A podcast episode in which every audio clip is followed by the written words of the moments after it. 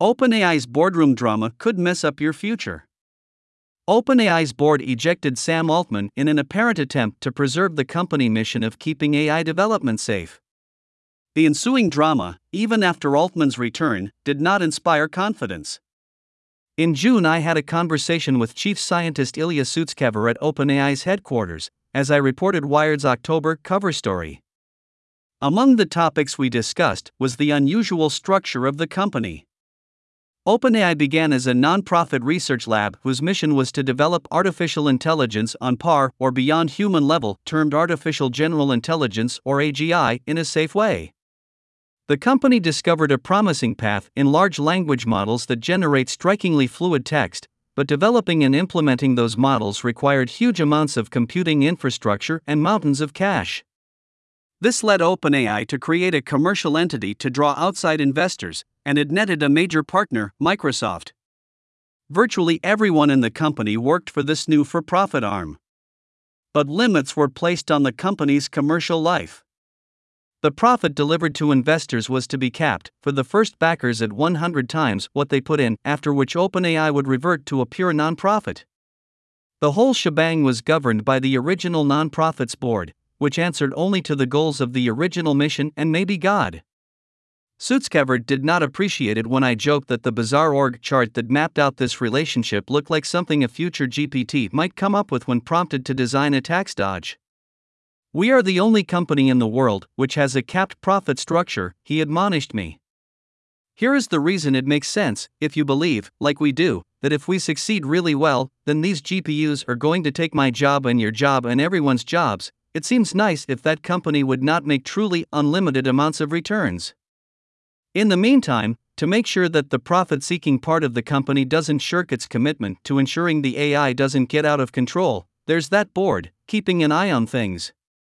This would-be guardian of humanity is the same board that fired Sam Altman last Friday, saying that it no longer had confidence in the C E O because he was not consistently candid in his communications with the board, hindering its ability to exercise its responsibilities.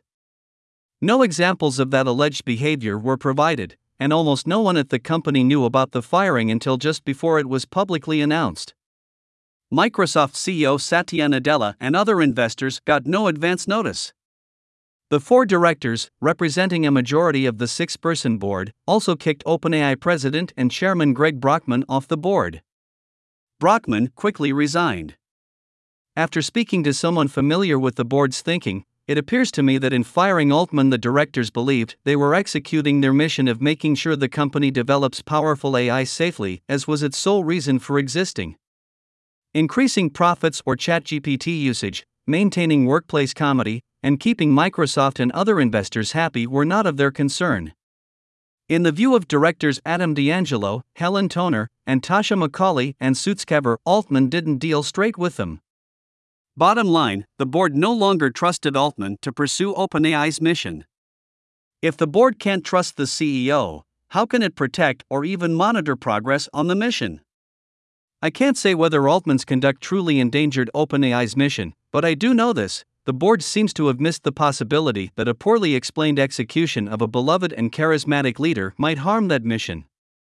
The directors appear to have thought that they would give Altman his walking papers and unfussily slot in a replacement. Instead, the consequences were immediate and volcanic. Altman, already something of a cult hero, became even revered in this new narrative. He did little or nothing to dissuade the outcry that followed. To the board, Altman's effort to reclaim his post, and the employee revolt of the past few days, was kind of a vindication that it was right to dismiss him.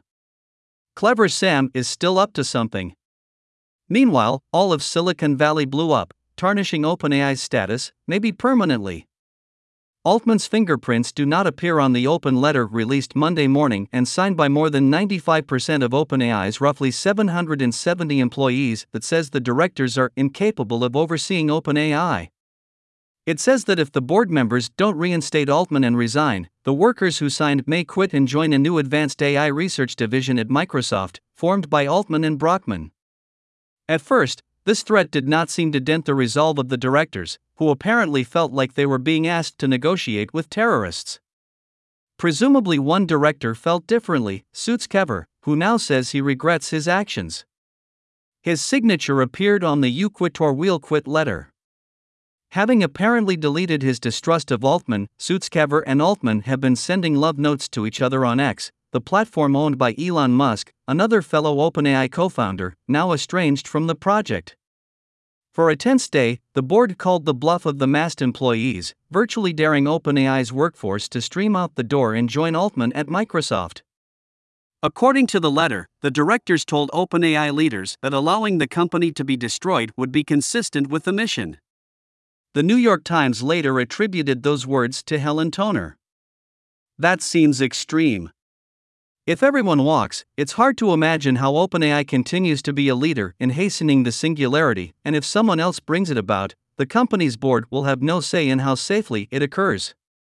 Even OpenAI's excellent free coffee and lunches would not draw the top machine learning researchers needed to fill the suddenly vacant workspaces of the company's current wizards."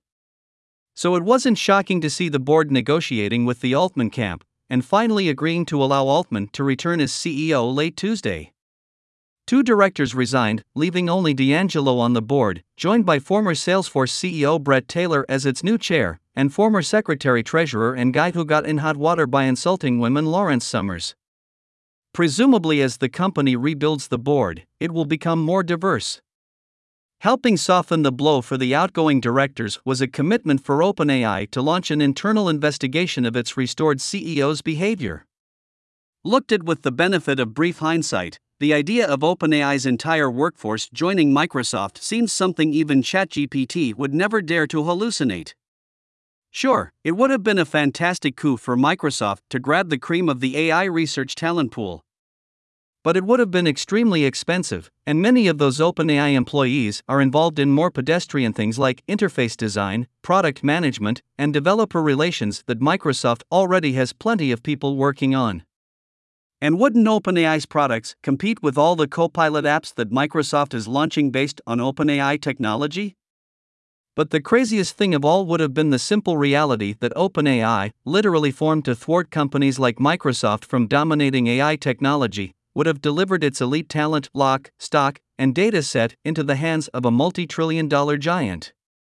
Microsoft would have no qualms whatsoever about pocketing truly unlimited amounts of returns from future breakthroughs from the ex-OpenAI staff, something that anyone who was thinking of following Altman over there might have pondered, in light of their previous time at a company with different founding principles. I do think that a high percentage of OpenAI researchers would have wound up moving to other rising A I startups or striking out on their own to start new ones. This whole story had so many hells-a-poppin' twists and turns over the past five days that it was tempting to sit back and enjoy the fun, like that ubiquitous gif of Michael Jackson tossing popcorn kernels in his mouth. But serious attention must be paid. We are not disinterested spectators in this drama.